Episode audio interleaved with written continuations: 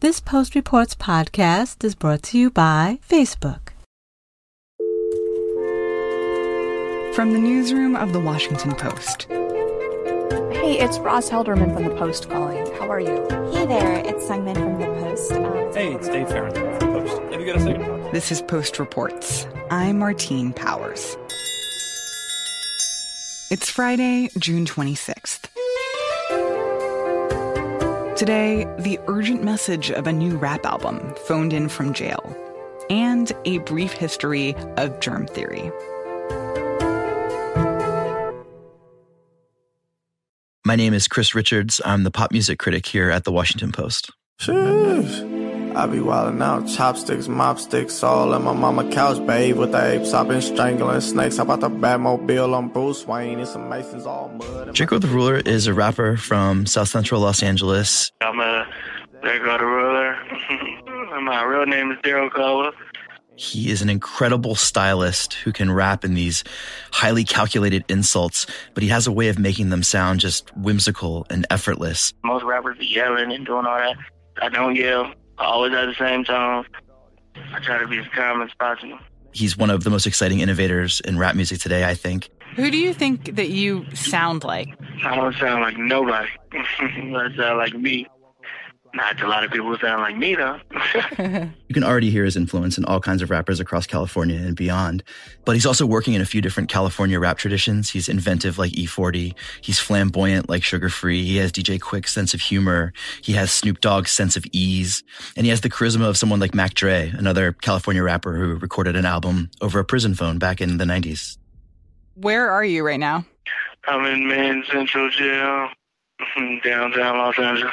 He's been incarcerated for many, many months and has kind of taken his career into his own hands from behind bars, recording this new album called Thank You for Using GTL. It's Glock 17, like it's graduation. The feet of me is only in your imagination. I got scuff marks on my Valentino.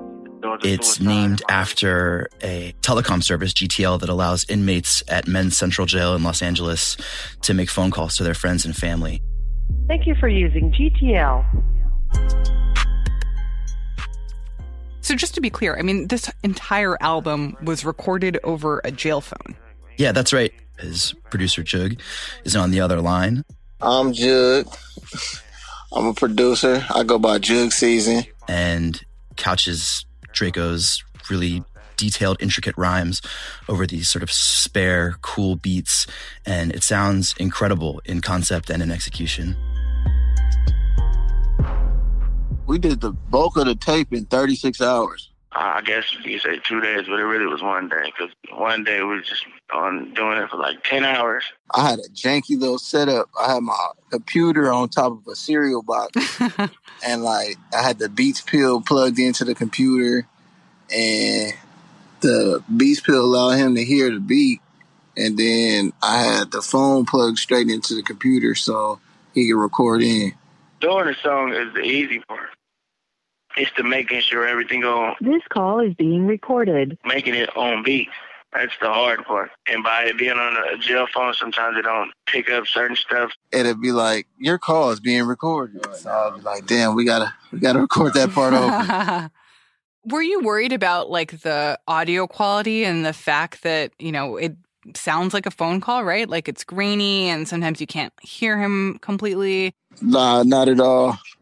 I wasn't worried about that at all. I was like, man, that that adds to the whole situation. It just gives it a feel like. What do you want people to feel when they listen to this? I want them to feel like there's an injustice going on, and I feel like people should know what's going on because the whole reason why he's in jail is because he's rapping.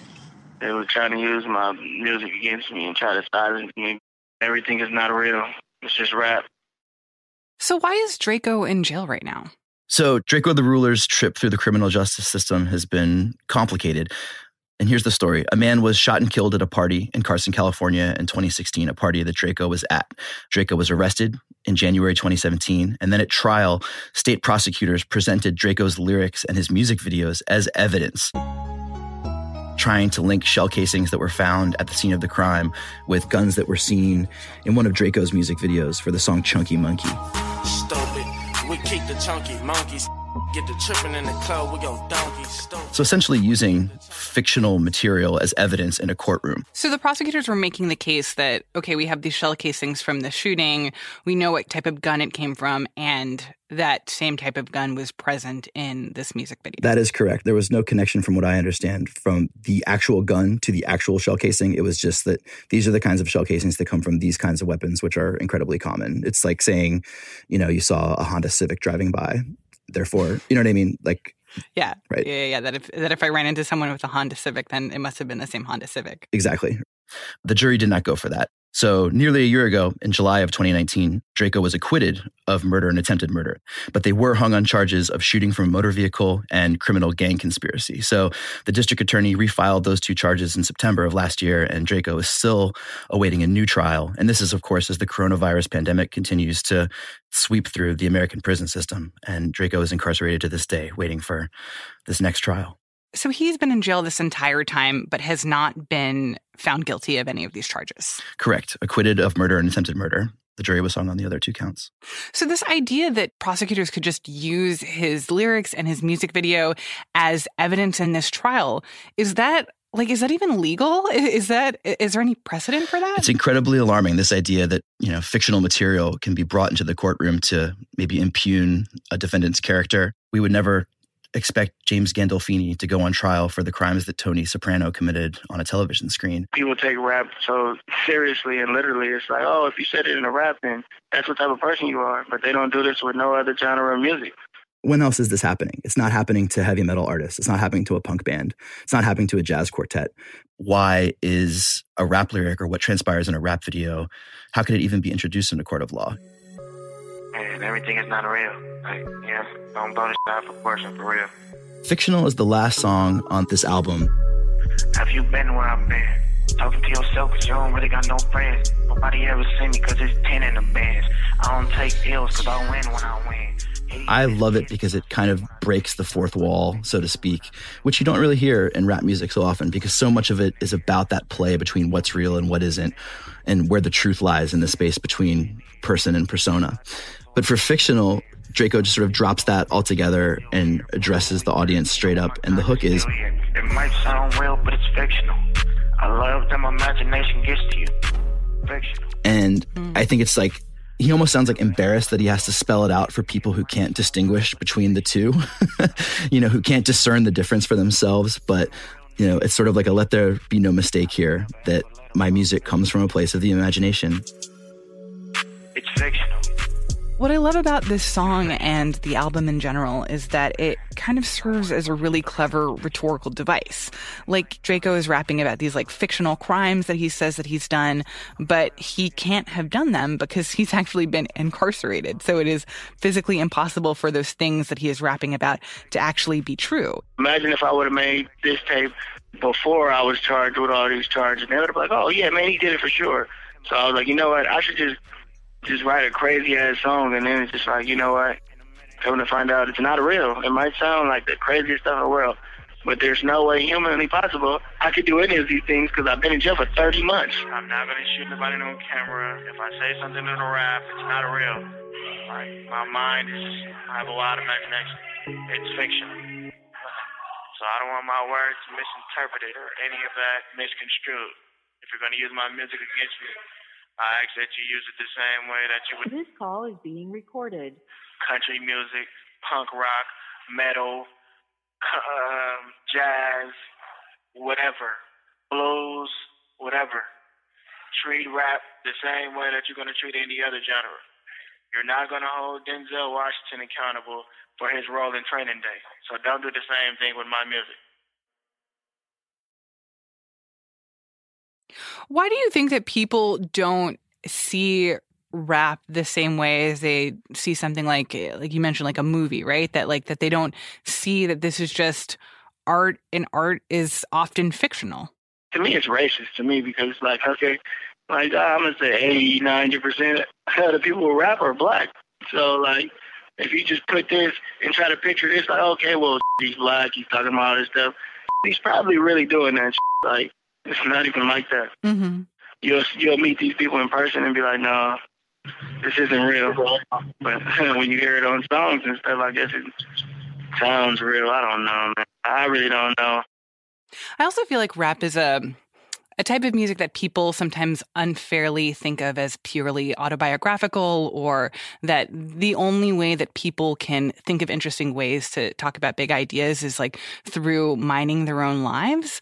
That it's this assumption that talented rappers can't like live in a world of imagination the way that talented writers and, and other talented musicians in other genres can live in a world that is not real? You're exactly right. Why isn't a rapper entitled to have an imagination? It makes no sense part of the confusion, I think, just comes down to people not being literate in the art form itself and understanding that just because lyrics aren't entirely factual doesn't mean they don't convey some kind of human truth. What a rapper is talking about doesn't need to be taken literally for it to communicate something that is, in fact, true, true to the human spirit, true to the state of the nation, true to the condition of our society. Like, he has a right to an imagination in the United States of America, blackness is policed, you know, and if we're going to allow rap songs to be introduced as evidence in criminal trials, then that's the policing of the black imagination, you know, and it's entirely unfair and to me insane.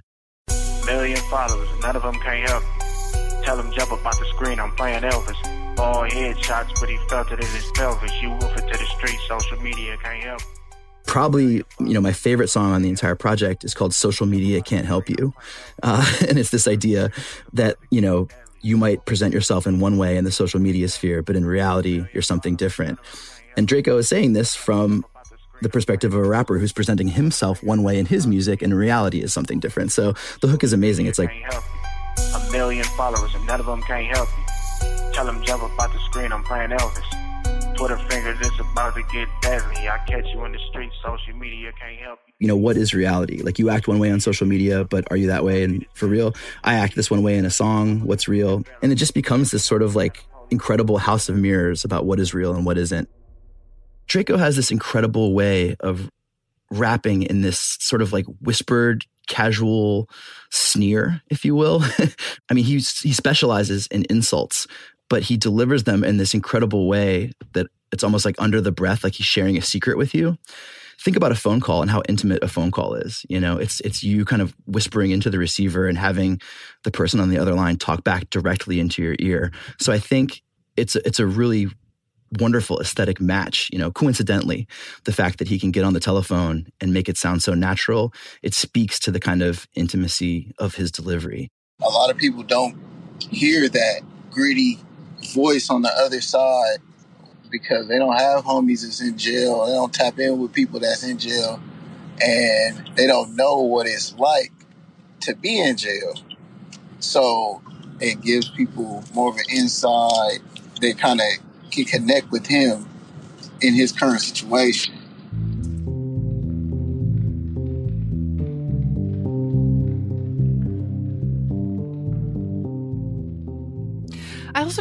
Think it's so interesting, like the audio quality throughout the album, right? That that you would think that that is the biggest impediment to actually putting out something that reaches people, right? That it's kind of grainy and it's clearly phone tape, but I think it creates this simultaneous like distance because you can't forget where he is and you can't forget how it is that he is talking to you and why it is that he is talking to you like through this phone but also this intimacy of feeling like you are having a one on one conversation, that this isn't a thing that is recorded anonymously in a studio that will inevitably reach the masses. Like, this is him calling you up to share something with you.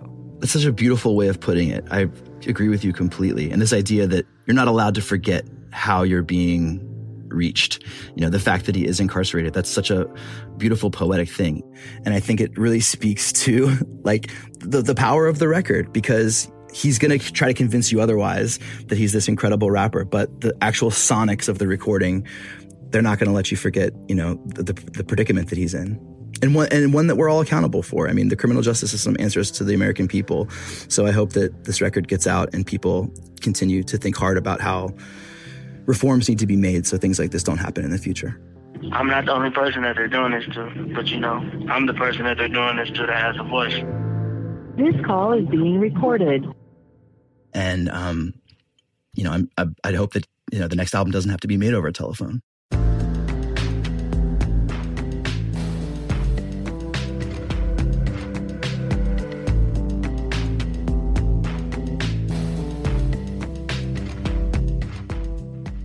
Chris Richards is a music critic for The Post. Prosecutors in California are moving ahead with the case against Drakeo. The remaining charges against him are shooting from a motor vehicle and criminal gang conspiracy. Jury selection has started, and the retrial is expected to begin next month.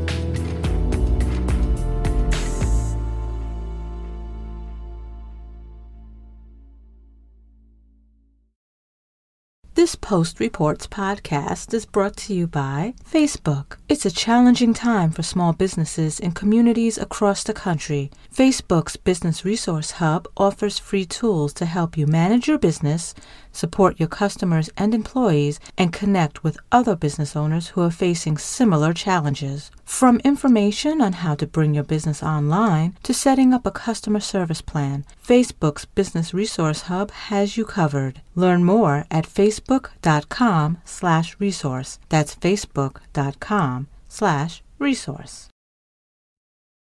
Can, can you describe for me what the world looked like before people knew about germs? Like how they did basic things that now would seem pretty weird to us? Sure. I mean, I happen to be really fascinated in the whole way that people used to board together or room together. And, when you say board together, like that they would be like sleeping in the same bed. Lodge together. They would share a bed together. That's Freddie Kunkle, reporter for The Post.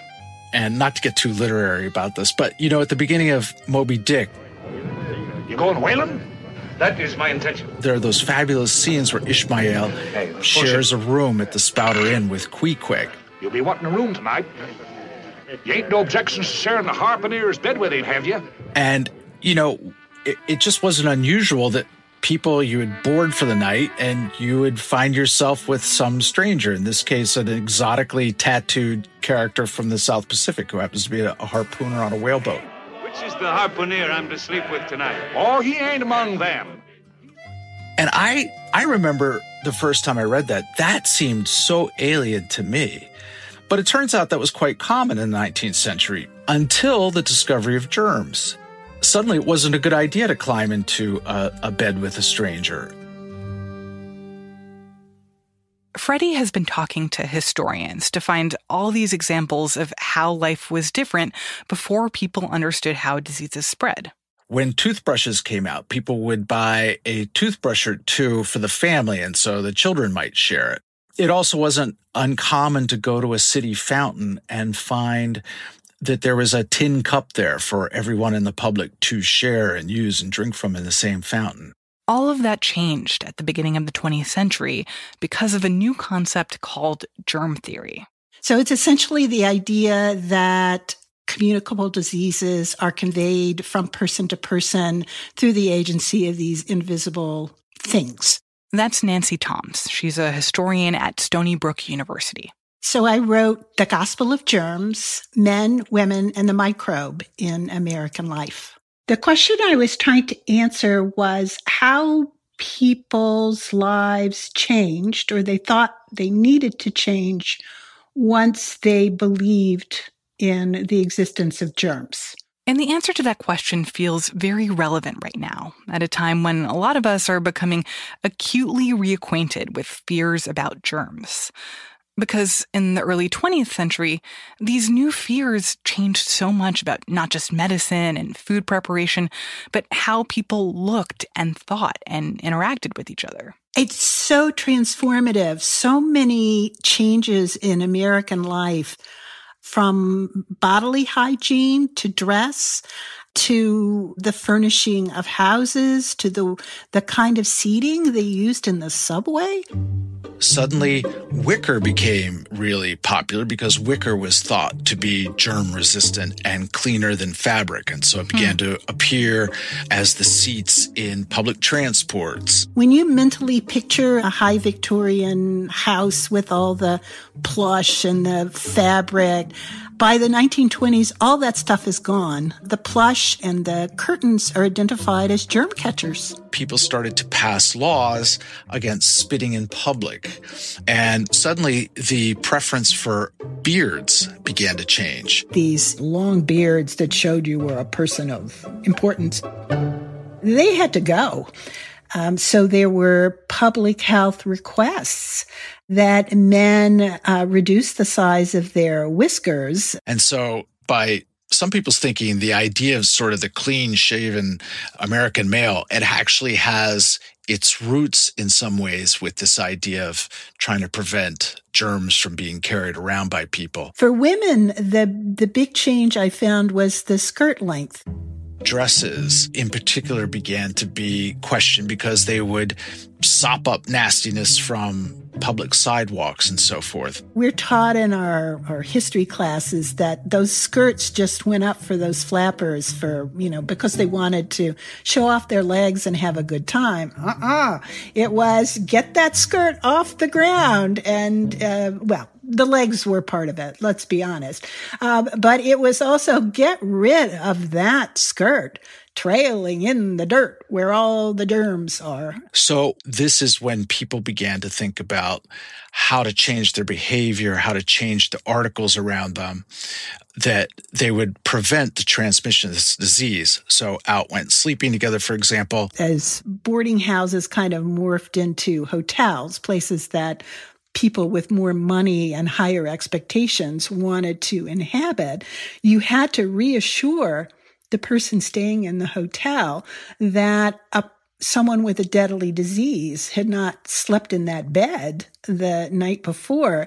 So hotels developed all of these um, practices of cleaning rooms in between visitors in a way that was meant to communicate we have disinfected this space. This is where the habit comes from where you fold the sheet down over the blanket. Hmm. Because while a blanket might be recycled, they could change the sheet and that would protect you from some of those germs. Just astonishing um, kinds of rituals in hotel life that I suspect got handed on and persisted even when their relationship to this older fear of disease was lost. And these changes that happened because people started learning about germs, how did that translate into changes in terms of how people interacted with each other? So suddenly, things like the wife's manual in the late 1880s would start to tell parents keep in mind that every touch could be teeming with germs. You should not kiss your child. You shouldn't let anybody else kiss your child. Uh, you should be very, very careful about how you prepared your food in the kitchen. Your kitchen should be spotless. Everything should be boiled and cooked, maybe even overcooked. There was almost a sort of horror involved, like a huge, like, weight that parents and again, particularly mothers were carrying around that, like, God forbid you should screw up and not boil the milk properly.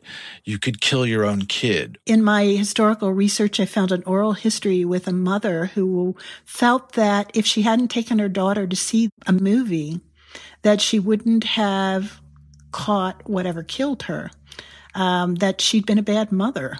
It feels like in a world where we already do so much of like ascribing blame to women for being bad mothers or making them feel guilty about their decisions around parenthood, that this was just a way of exacerbating that or like finding a new angle yes, of that. Absolutely. And it's also heartbreaking because these rules of how to protect your child were presented as something everyone should follow. But depending on on your family circumstances, you couldn't do it. I mean, if, if you were a large family living in one room and there was no uh, reliable running water in how did you keep your house clean? How did you care for your child in this really very precise germ conscious fashion? It was extremely difficult and so how did that translate into the experience of what it was like to be a child during this era when people were first wrapping their head around germs and starting to behave differently because of their awareness of germs? So I think, particularly for a whole generation of people, and maybe even a couple generations of people, they grew up with parents who basically thought their duty toward their child was to make sure they were well fed, maybe got some fresh air, but were not really handled, touched. And this is exactly in contradiction to what infants in particular what people really need, which is human contact, human touch. We're extremely attuned to how we're interacting with each other, particularly physically. In one of my talks after I wrote the book, a, a woman came up to me afterwards and said, You helped me understand why my mother was so physically distant. I knew she loved me, but she was so reticent about showing physical affection. And she was really terrified of infectious diseases. And I mean, that was one of the really sad parts of my research was to see how this messed up the tactile relationship between adults and children. It seems like this whole period of discovering germs for the first time, it left this kind of invisible legacy. Like there were so many things that changed in terms of how we dress and how we cook and clean and how do how we interact with our families and view women and view mothers. And so much of it goes back to this period of paranoia about germs, even though we've totally forgotten that that was the root of these big societal changes. So I wonder if you think that, you know, 10 or 20 or 50 years from now, after coronavirus is all over, that there will be things that changed fundamentally about our society that we will have forgotten were because of coronavirus. I I wonder the same thing. For example, I wonder if the handshake will survive the pandemic. Hmm. Will people routinely go up and, you know, shake hands after all of this? Or the hug or the cheek kiss? All of those. Yeah. I, I, I wonder about that. I mean, I think almost for certain casual and Americans tend to be very casual, sort of touchy, um, getting close. I, I don't know. I, that, that make, that could change in the future.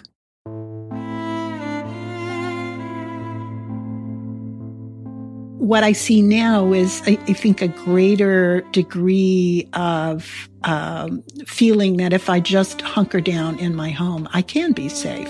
But it then makes going outside that much more dangerous.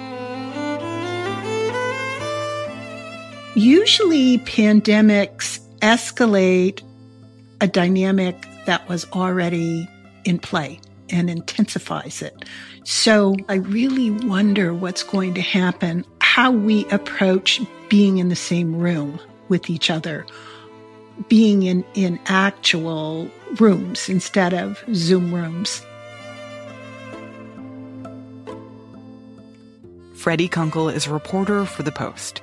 Nancy Tomes is a professor of history at Stony Brook University.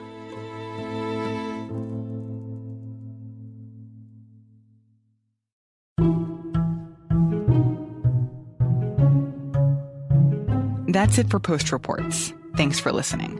Our executive producer is Madhulika Sikka. Our senior producer is Maggie Penman. Our producers are Alexis Diao, Reena Flores, Linah Mohammad, Jordan Marie Smith, Rennie Svirnovskiy, and Ted Muldoon, who also composed our theme music. The Post Director of Audio is Jess Stahl. I'm Martine Powers. We'll be back on Monday with more stories from the Washington Post.